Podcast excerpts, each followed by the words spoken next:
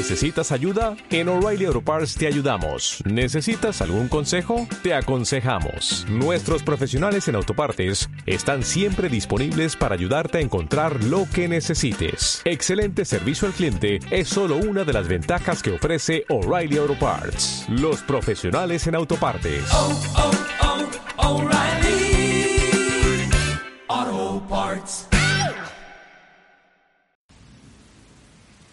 Despierta. Sí. Buen día. Despierta.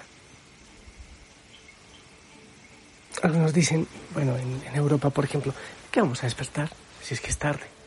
O los que escuchan el mensaje tarde. Eh, no necesariamente tiene que ser de madrugada para estar dormidos. Hay veces que caminamos dormidos por la vida. Te doy la bienvenida a este ratito de oración. Que sea el Espíritu Santo que nos acompañe, que nos ilumine. Que bueno, entregale al Señor todo lo que tenemos en nuestro corazón en este momento. Si hay preocupaciones, angustias, o gratitud, o alegría, o paz, o alabanza, o adoración. ¿Qué tienes tú para el Señor hoy?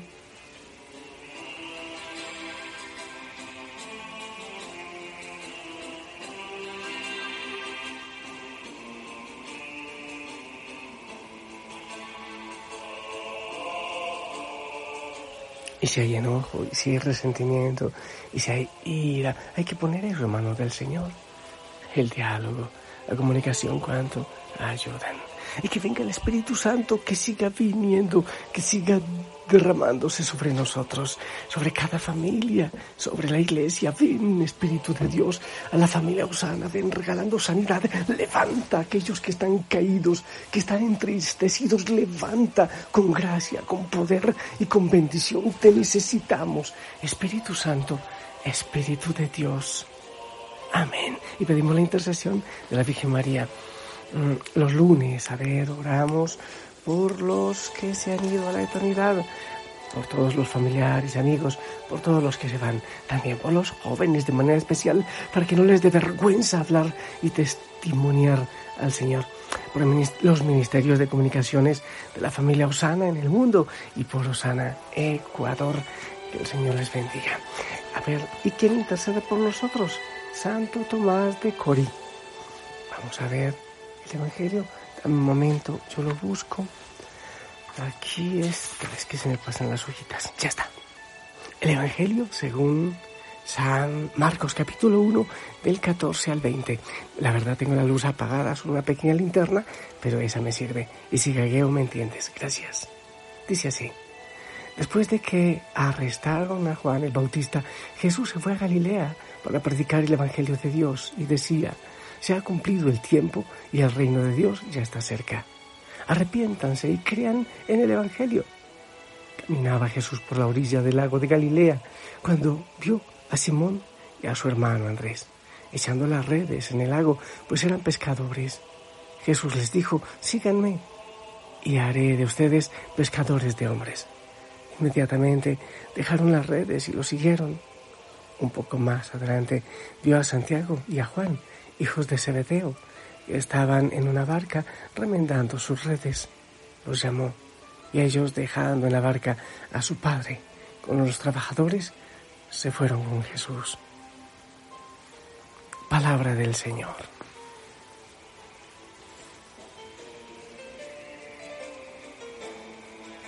Pues ven, auxíliame con tu oración para que sea el Espíritu Santo que nos acompañe en esta madrugada, en este amanecer. Todavía está bastante oscuro, que Él me ilumine.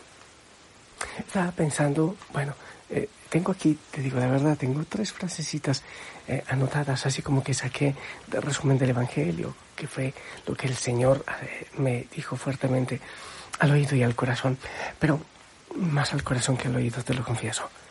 Pero mientras proclamaba, pensaba también en algo. Eh, este, estos muchachos que estaban pescando, Pedro, Andrés y Santiago y Juan, estaban haciendo lo que hacen todos los días. lo que hacían todos los días, la monotonía. Madrugar o quizás en la noche, pescaban en la noche, seguro sería mucho más fácil. Mm, ir con, los, con sus padres, de manera especial Santiago y Juan, eh, ir, pescar con el cansancio, con el desvelo, a veces que se pesca, a veces que no se pesca, pero el Señor viene a moverles el piso. Oh, sí, estaba pensando porque muchos de nosotros estamos como, como impávidos, como sembrados a la orilla del camino, como que no encontramos la novedad de la vida. Yo he escuchado eso, lo he escuchado de manera especial en los jóvenes. Este mundo es una puntos suspensivos. Y, muchos dicen es que no tiene sentido, la vida es una hit, es una carrera. O dirá también la palabra vanidad de vanidades. Eh, eh, eso dice de, la vida.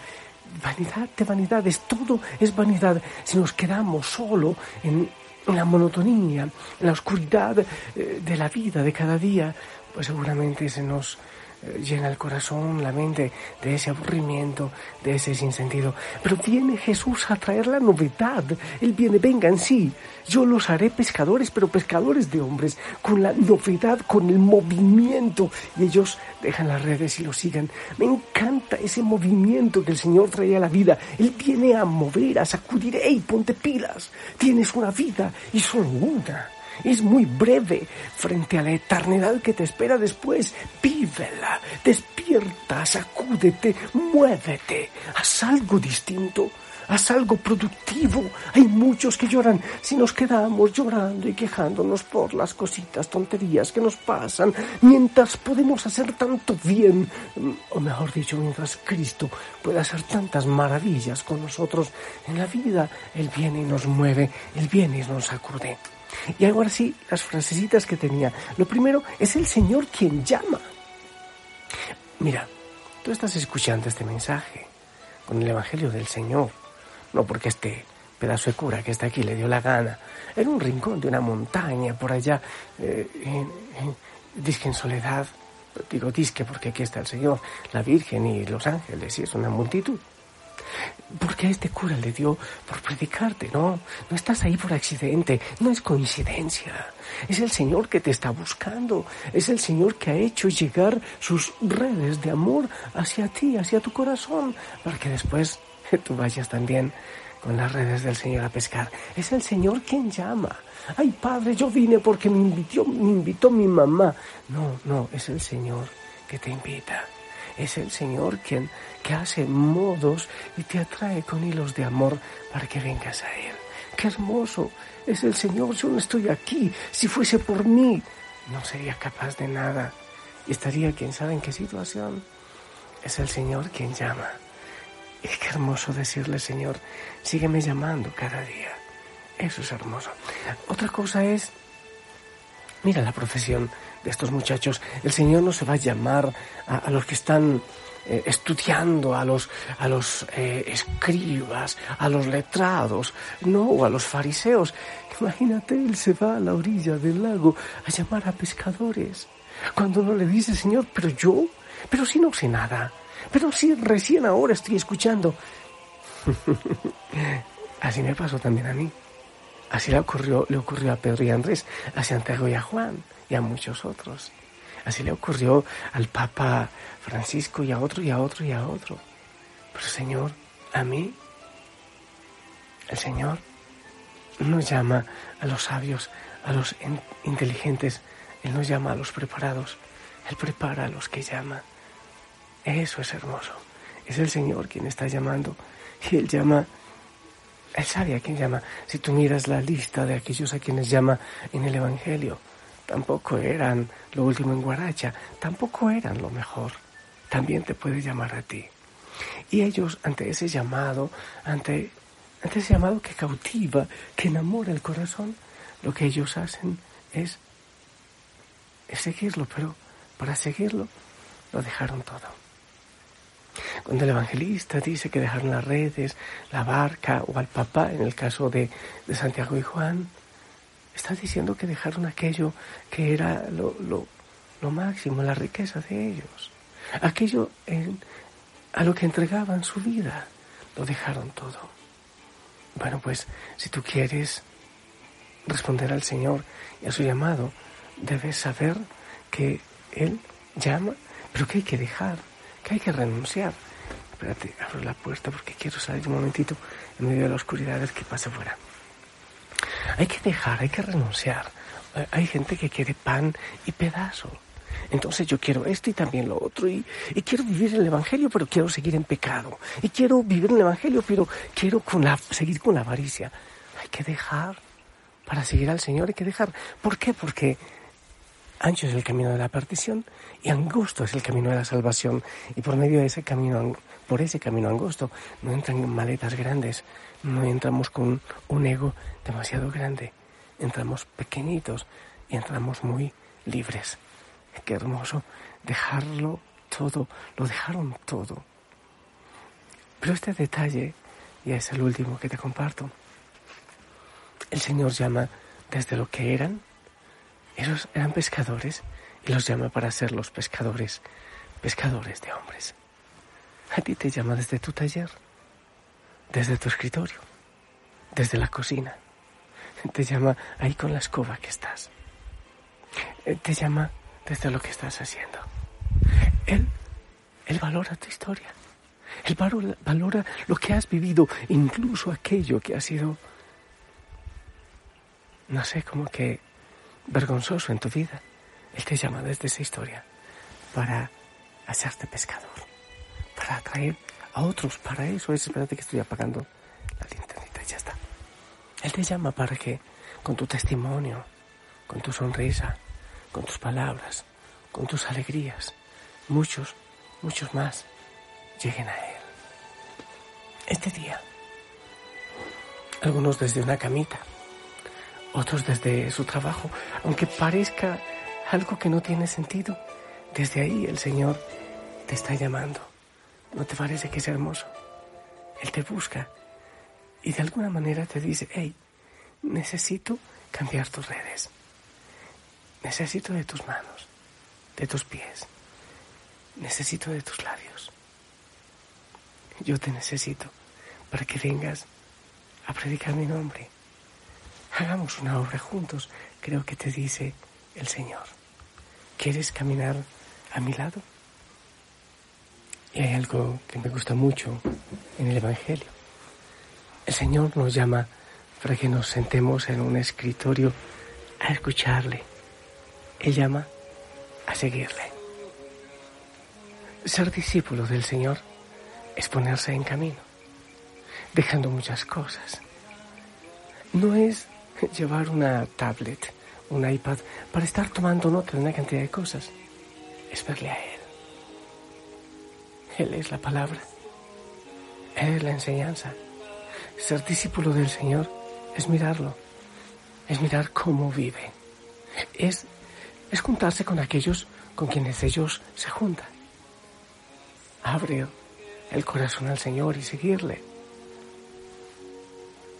Es seguirle con los débiles, con los frágiles y con muchos otros a quienes Él llama para que sirvamos en su nombre con ellos a nuestro lado. Él te llama por tu nombre, así como a Pedro, a Andrés, a Santiago, a Juan, Vengan, vengan.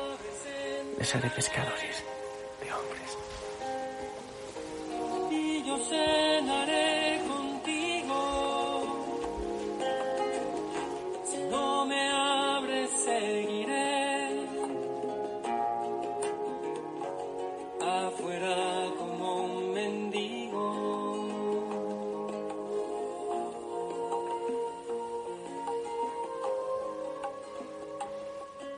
Estoy a la puerta y llamo, esperando a que me abras. Ábreme que quiero entrar. Y a ti, por tu nombre y en tu realidad, hoy te dice, ven, te necesito. ¿Y tú qué le contestas? Oh, después. Ah, cuando me jubile. Cuando estén grandes mis hijos. Y después dirás, cuando ya pueda criar mis nietos. Oh. No voy a decir nada porque ahí me apasiono. Yo te bendigo y bendigo tu respuesta en el nombre del Padre, del Hijo y del Espíritu Santo. Amén. Esperamos tu bendición.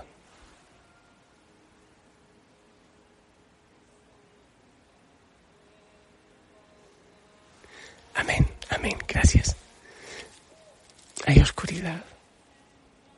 Las ranitas se durmieron. Los pajaritos aún no despiertan. Y mientras ellos despiertan, tú y yo alabamos al Señor. Glorificamos su santo nombre. Bendigo tu respuesta y que tú bendigas también la nuestra. Nuestro sí. Nuestro esfuerzo.